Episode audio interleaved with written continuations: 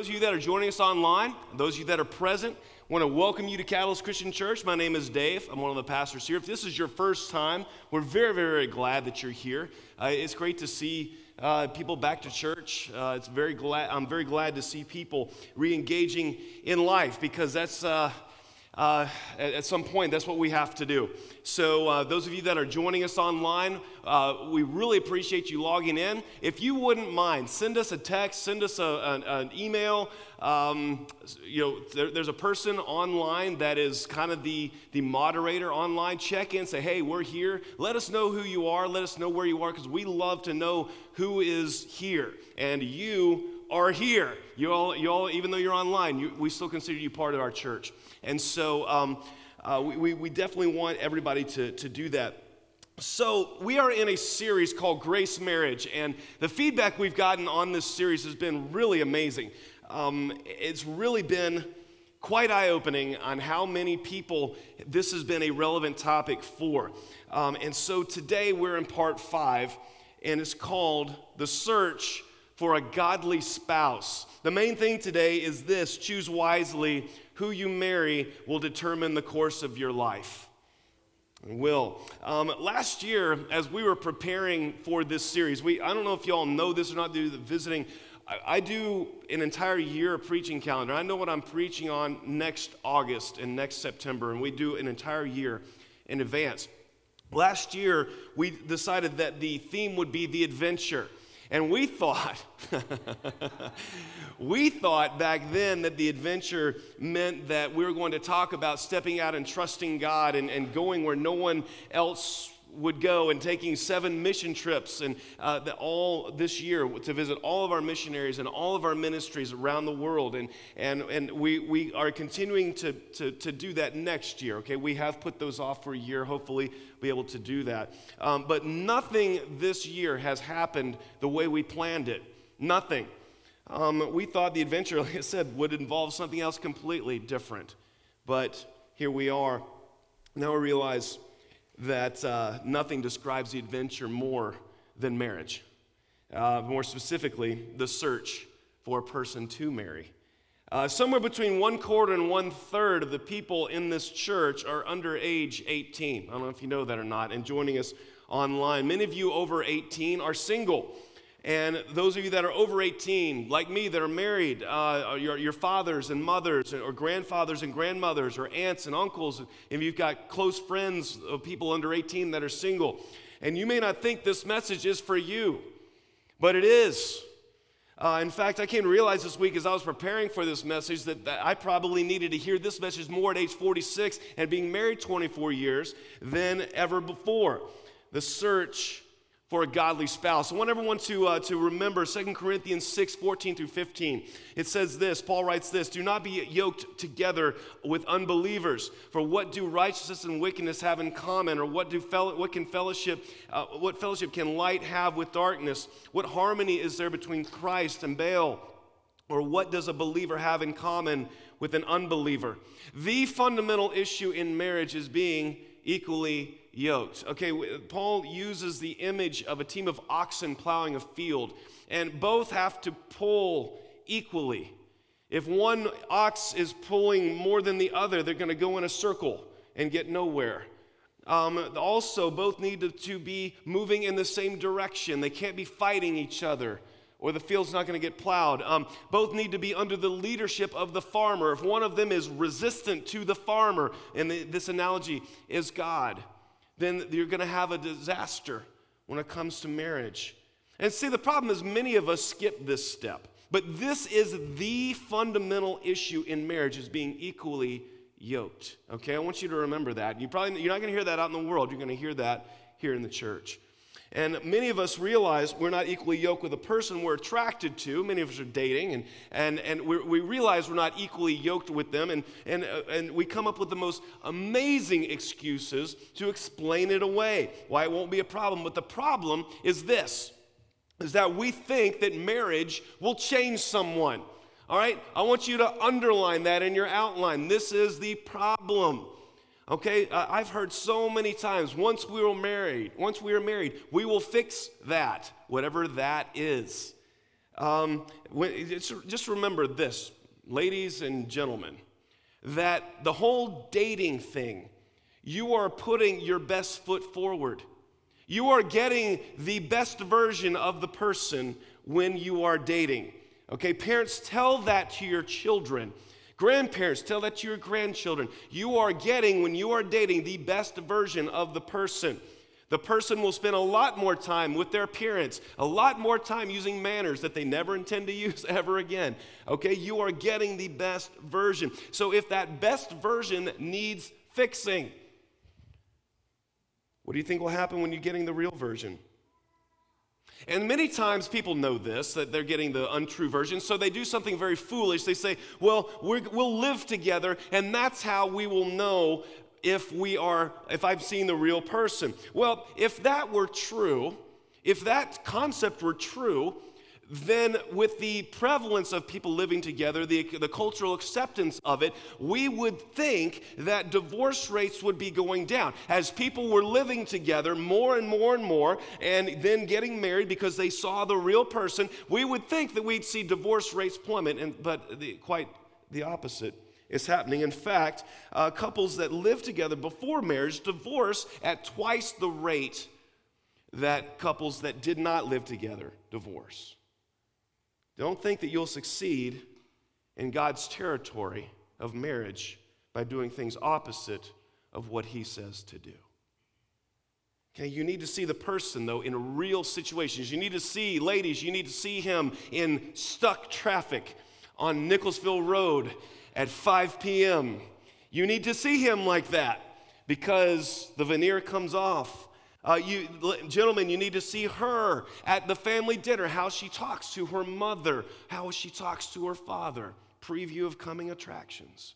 You need to see them outside the ideal date, the well dressed up, the, the candlelit dinner at the restaurant that you know you can only afford once a year, uh, with flowers that he will never ever get you again. You need to see outside that situation. And this is why, and I, I need to say this this is why God says that sex is to be reserved for marriage. It's not that he's some kind of cosmic killjoy. This is why. Listen, I can't tell you how many times I have had couples come to me and they're in t- having terrible marriage problems and they and they all say the same thing. Well, when we got married, he just changed. She just changed. No, they didn't. They may have, but What's far more likely is you fell into the same trap that people have been falling into since time began. Sex is a smokescreen, it puts on blinders. And because you can enjoy it, it's like putting blinders on because, because you enjoy it, you overlook glaring things about the person that are wrong that everyone else sees that you can't see. Okay, I've sat with both men and women going through terrible trouble, and, and they, they say, I never realized how, how um, uh, he, could be so mean, she could be so volatile, he could have such a lack of character, that how they could be so dishonest, how they could be so terrible with money, and the list goes on. And, I, and that may be true, like I said, but the problem is, is that because you were engaged in a physical relationship, you overlooked all of those things that were obvious to everyone else. And then when the physical attraction and everything everything begins to wear off, all of a sudden these issues are plain to see. And everyone saw it but you. Okay? And when blinders come off and you really think the person changed, but they didn't.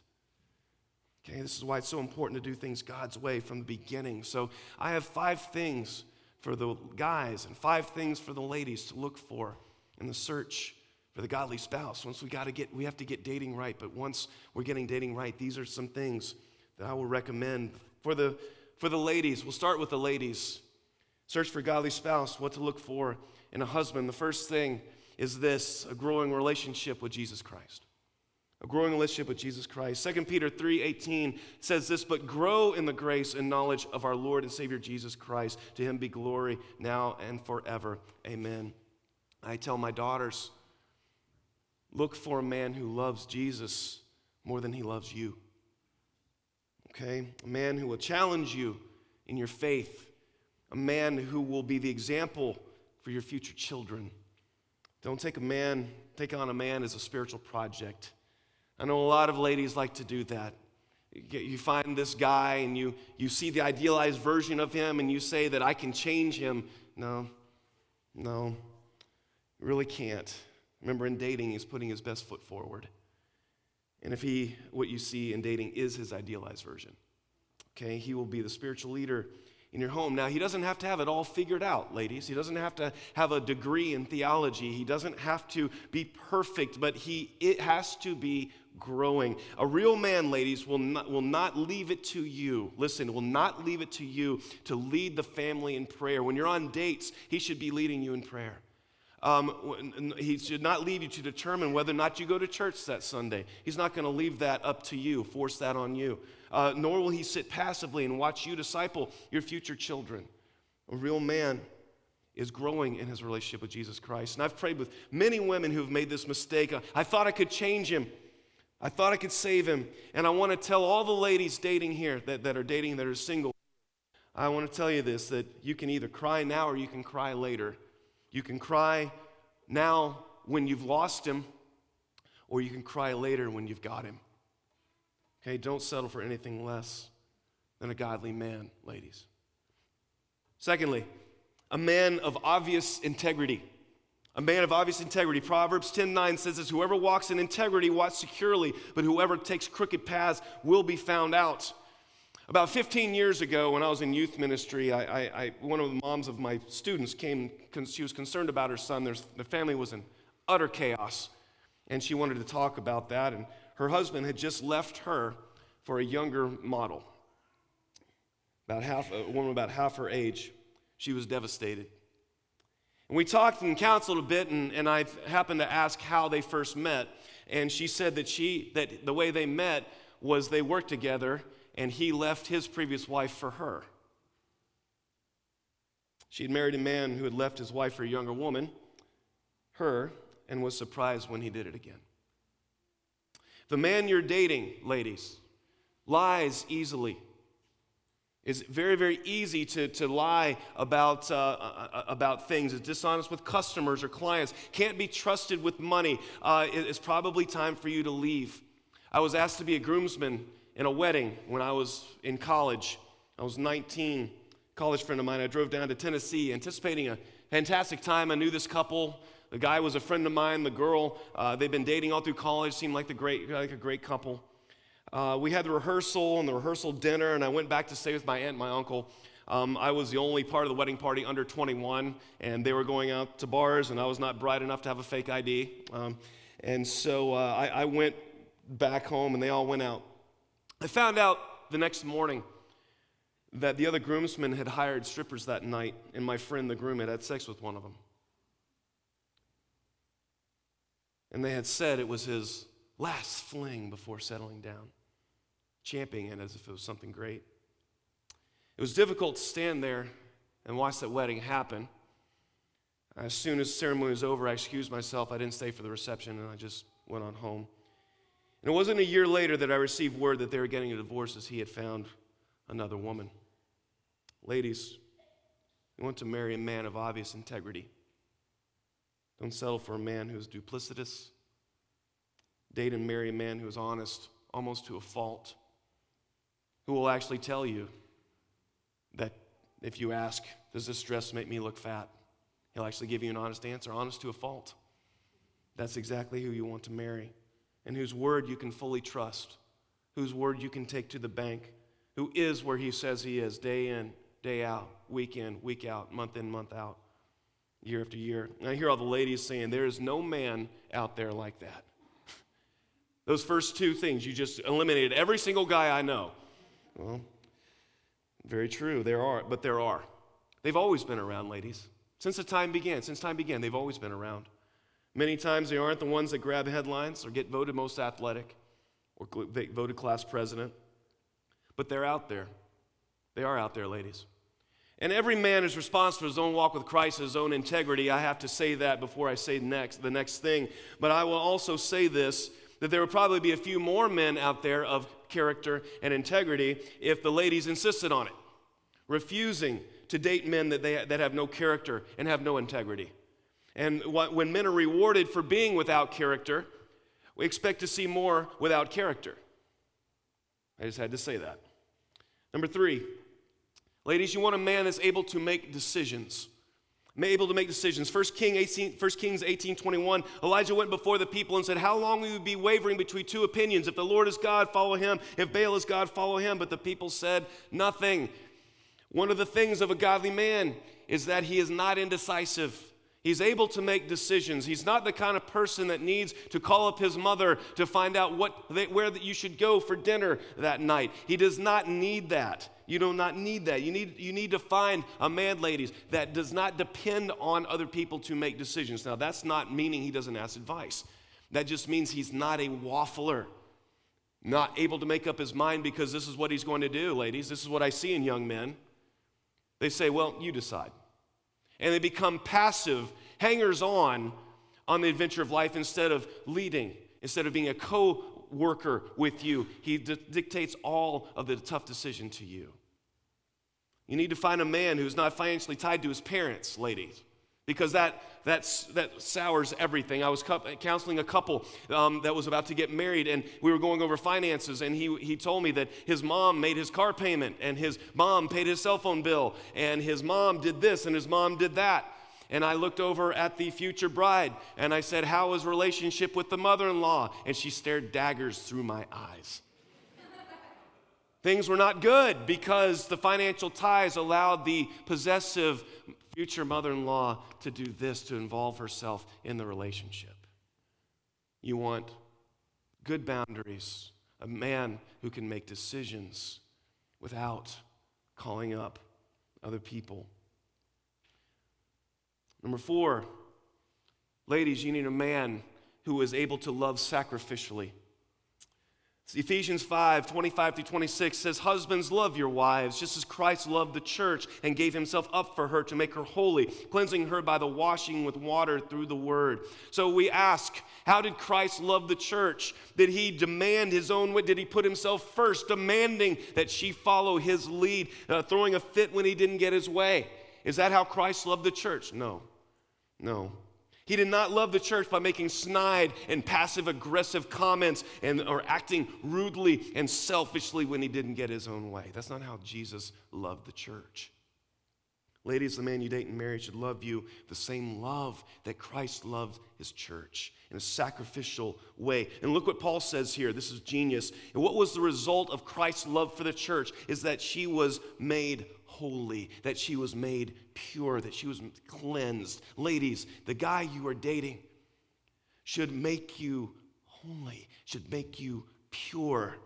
Okay, the man you date and marry should move you to holiness and purity. If the man that you are dating is, is self uh, serving and pressuring you for sex or pressuring you to do things that you feel are wrong or to, are compromising, it's time to leave. This man is not loving you the way that Christ loved the church. And men, let's make sure that we are loving the ladies in our lives, our wives or our girlfriends, as Christ loved the church because that is what our call to do. Ladies, your eternity, your life, your heart should be of utmost importance to Him. Your relationship with Jesus Christ should be His number one concern.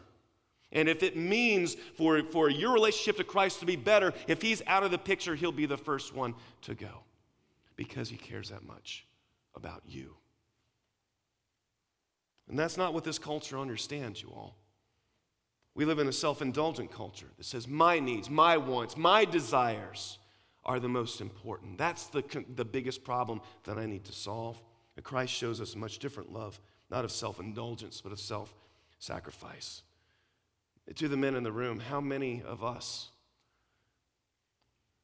have done something for our wives this week or month that would fit squarely in the category of self sacrifice?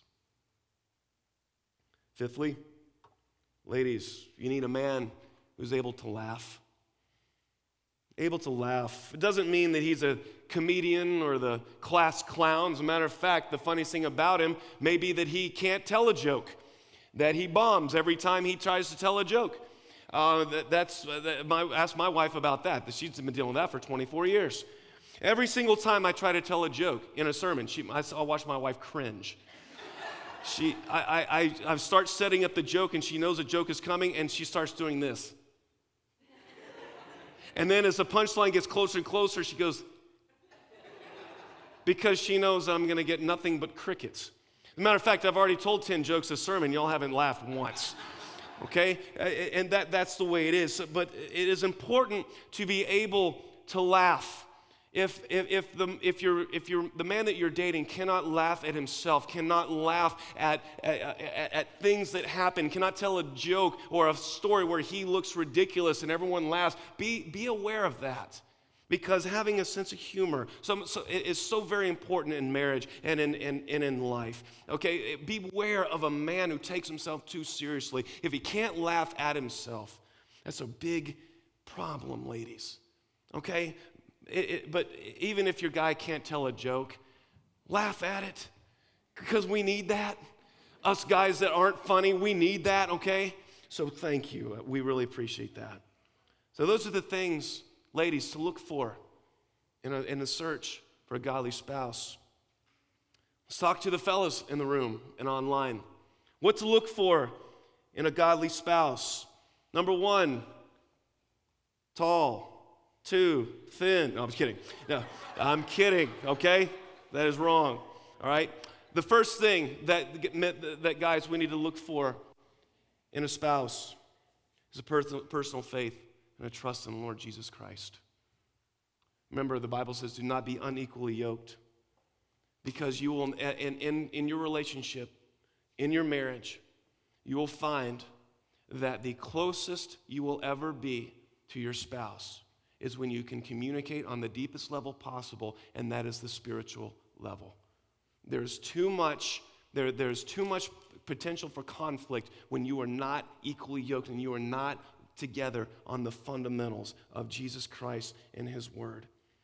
Also, fellas, a, a, a, lady that is, has a personal faith and trust, trust in, the, in the Lord Jesus Christ she will be able to demonstrate fruit of the Spirit. So I want to ask you do the, do the ladies that you are dating, do they demonstrate love and joy and peace and patience and kindness, goodness, faithfulness, gentleness, and self control? These are things that the, a woman of God will be manifesting in her life and you as, as too as a man of God. But does she demonstrate those things? Look, look at her and ask yourself, is she joyful? Is she loving? Is she kind? Is she self-controlled? Does she have these things that are the marks of, a, of, a, of the Holy Spirit within her?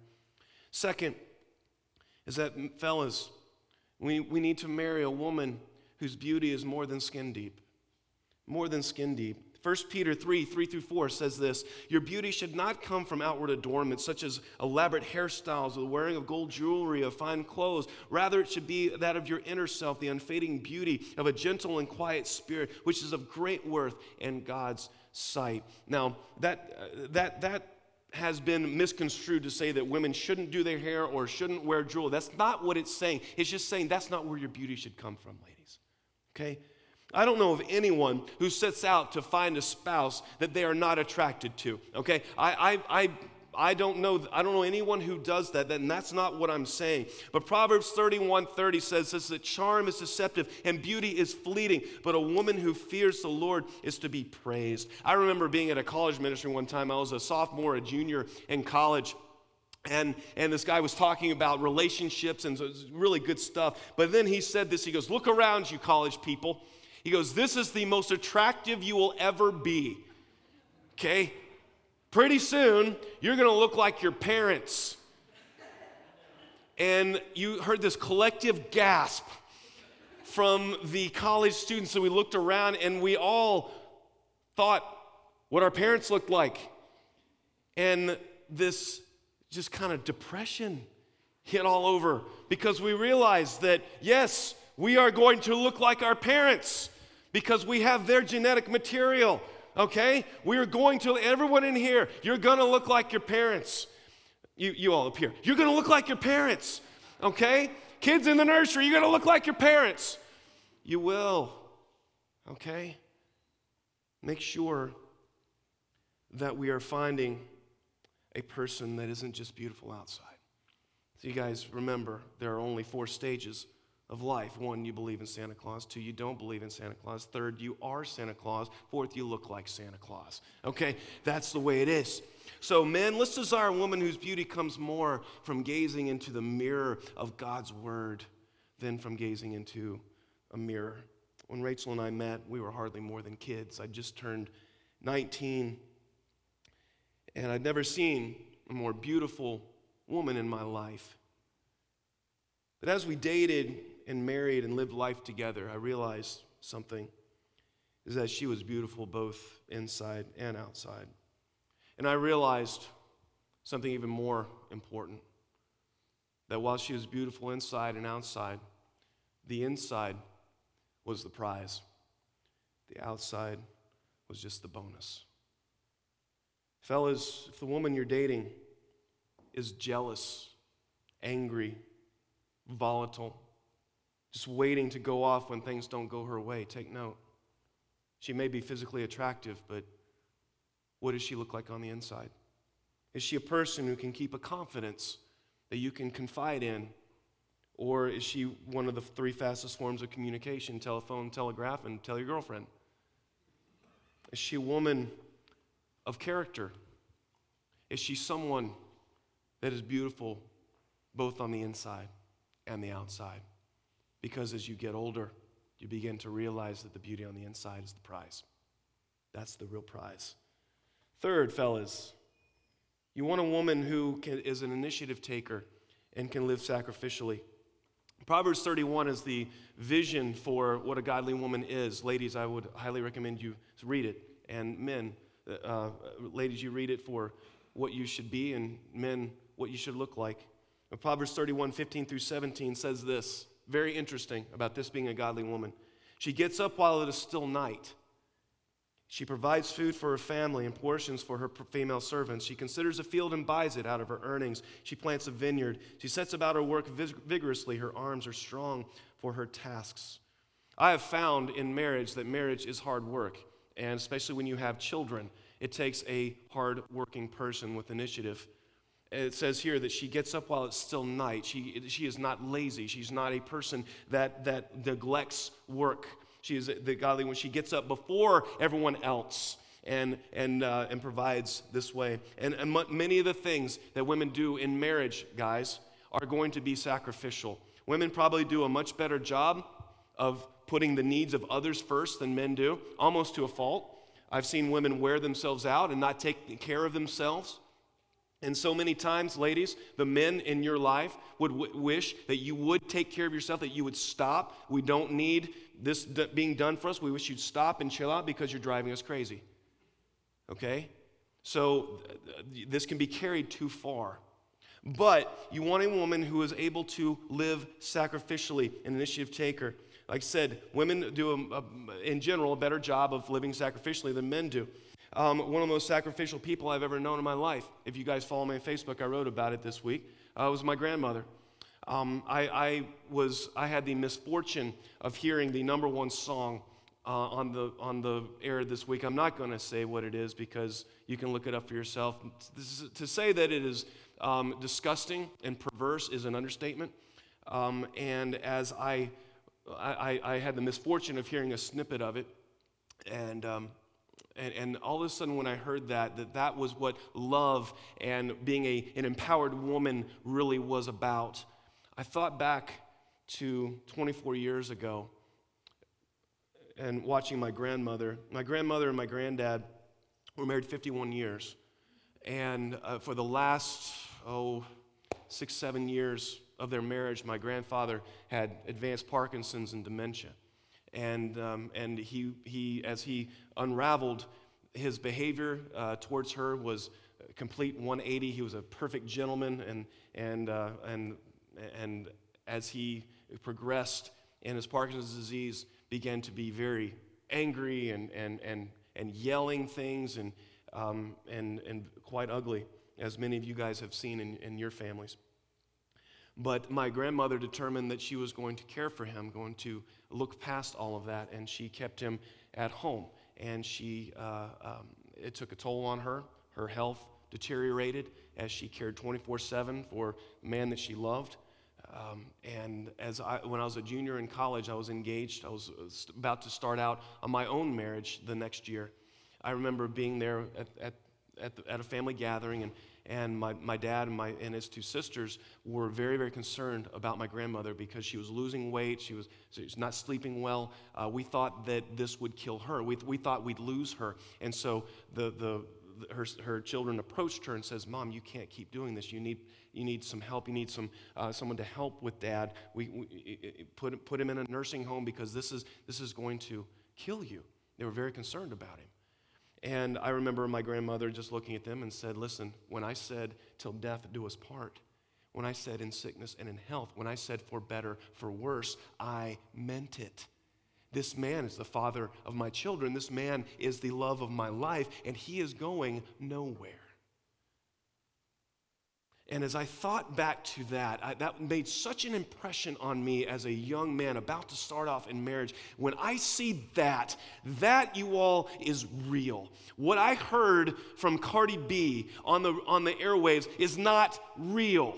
It's, it's fake. It is designed to sell records. It's not love. Remember, the people that are telling us what love is Hollywood and pop stars and celebrities are the worst at it. They can't, they fly from relationship to relationship. They've been married and divorced 10 times, and they're the ones that are telling us what love is. Okay, it's like taking financial advice from a guy $200,000 in credit card debt. Don't do it. Okay, and as, as I watched my grandmother sacrifice for, I, I, I, I realized just how much respect I had for her because that was real. That was real. It took a toll on her. She never fully recovered from it. She never did. But she did it willingly and she did it lovingly because they had something real. And when my grandfather died, he died with his wife beside him holding his hand.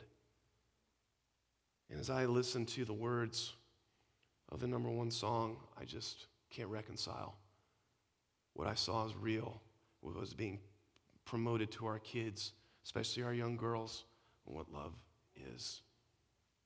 This culture, unfortunately, makes it difficult for a woman to live sacrificially. And I think, gentlemen, that um, women who live sacrificially will be increasingly hard to find in the years to come, not because there's something wrong with them, but because this culture has shouted to women to put themselves first. This culture has devalued the beautiful role, wife and mother, it seems to think, this culture, that a woman who lives her life just simply doing whatever she wants whenever she wants is more satisfying than a woman who spends her life being the primary influencer of the next generation in her family. It seems to think that a selfish woman who spends her life indulging in self leads a life that's more satisfying than a woman who can look across a room during Christmas and Thanksgiving and see a large family brought into the world by her and her husband seems to think that the definition of a happy woman is one who braves the world alone, needing nobody, rather than a woman who is a committed husband walking through life by her side, who reaps the rewards and benefits of all the hard work she's done in child raising, seeing her children turn out to be people who love the Lord and who love their family. As a father to daughters and husband to my wife, I'm grieved over what this culture has told women to do how so devalued the things that I see have done the most to fulfill women, how it is so mocked and ridiculed self sacrifice, motherhood, marriage. I thought this week as I was preparing for this lesson, this message, I thought, who are the women who have influenced me, who have I have respected? Who are the women that have left their mark on me, that have, that have taught me or that I respect, that I have gained, that have spoken into my life? Who were they? Well, they were people like my mother, my wife, my grandmothers, countless other women, teachers who've been influential on me, not because they did what they wanted to do, but because they lived sacrificially. And at the end of my life, I am better off for having women in my life that have sacrificed and, and influenced me by their lives and by their witness than a woman who just went and did what this culture said to do. They were not selfish, thinking only of themselves and none of others. They were self, they were self, self-sacrificial, and they took initiative. Number four, men, you want to look for a woman that will build your hus- her husband's confidence. Proverbs 31, 10 through 12. Listen to this. Ladies, this is for you to remember. Men, this is not for you to quote to her. Listen to this. A wife of noble character who can find? She is worth far more than rubies. Her husband has full confidence in her and lacks nothing of value. Listen, she brings him good, not harm, all the days of her life. So, ladies, I have a question. Um, those of you that are married, is your husband better off for having married you?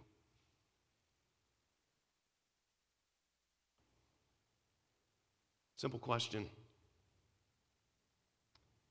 It doesn't devalue women, rather elevates women to say that God has gifted them with a bigger capacity for kindness and support than, has for, than He has for us men.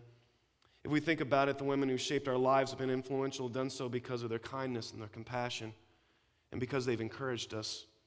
In our society's quest to produce effeminate men and masculine women, we've lost this. To the men out there, does the woman you're dating tear you down? Does she mock you in front of her friends or in front of yours? Does she highlight your faults in the presence of company, trying to make you look as ridiculous as possible, trying to tear you down, not in a fun, kidding way, but in a mean, malicious way? Does she spend time reminding you of your failures, constantly bring up the past, how you messed this up, how you messed that up? I have one word for you if those are the things in your life run. Instead, the woman you're dating should make you feel like a man who has what it takes. We men need the support of our wives. Wives and girlfriends, us men will never tell you that. We won't tell you that because we're not, we're not allowed to. This culture doesn't allow us men to need anyone. We can't say it, but we know it. We need the support of our wives. We need the, the women that we travel through life with to believe in us. So, men, look for a woman that will build up your character, your confidence, not one that tears you down and makes you feel like you're this, like, like you're that tall. Okay, the last woman, same with the men, with a sense of humor. The ability to laugh with your spouse, you all, will get you through the toughest times and the most dark places that marriage will take you. Everyone will experience pain and heartache and hard times in marriage. You will.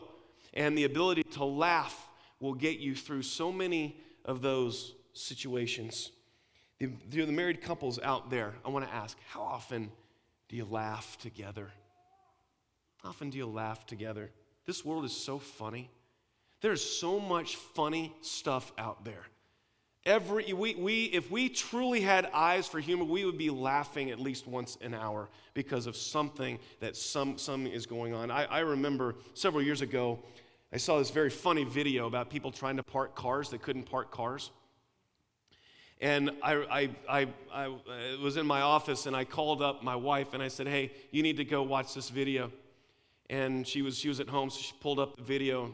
We were on the phone and I heard her hit play, and the music started, and I, saw, I heard her chuckle, and then chuckle some more, then start to laugh, and then start to laugh, and start to laugh more. And I just thought to myself, the beautiful sound of my wife's laughter through the phone. I listened to her laugh, and I started to laugh.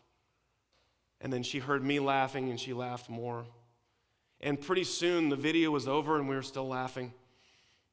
For about five minutes, I couldn't stop laughing. She couldn't stop laughing. We just sat there on the phone and laughed together. I, I, probably the people that, that were in the office with me were like, what in the heck is going on there?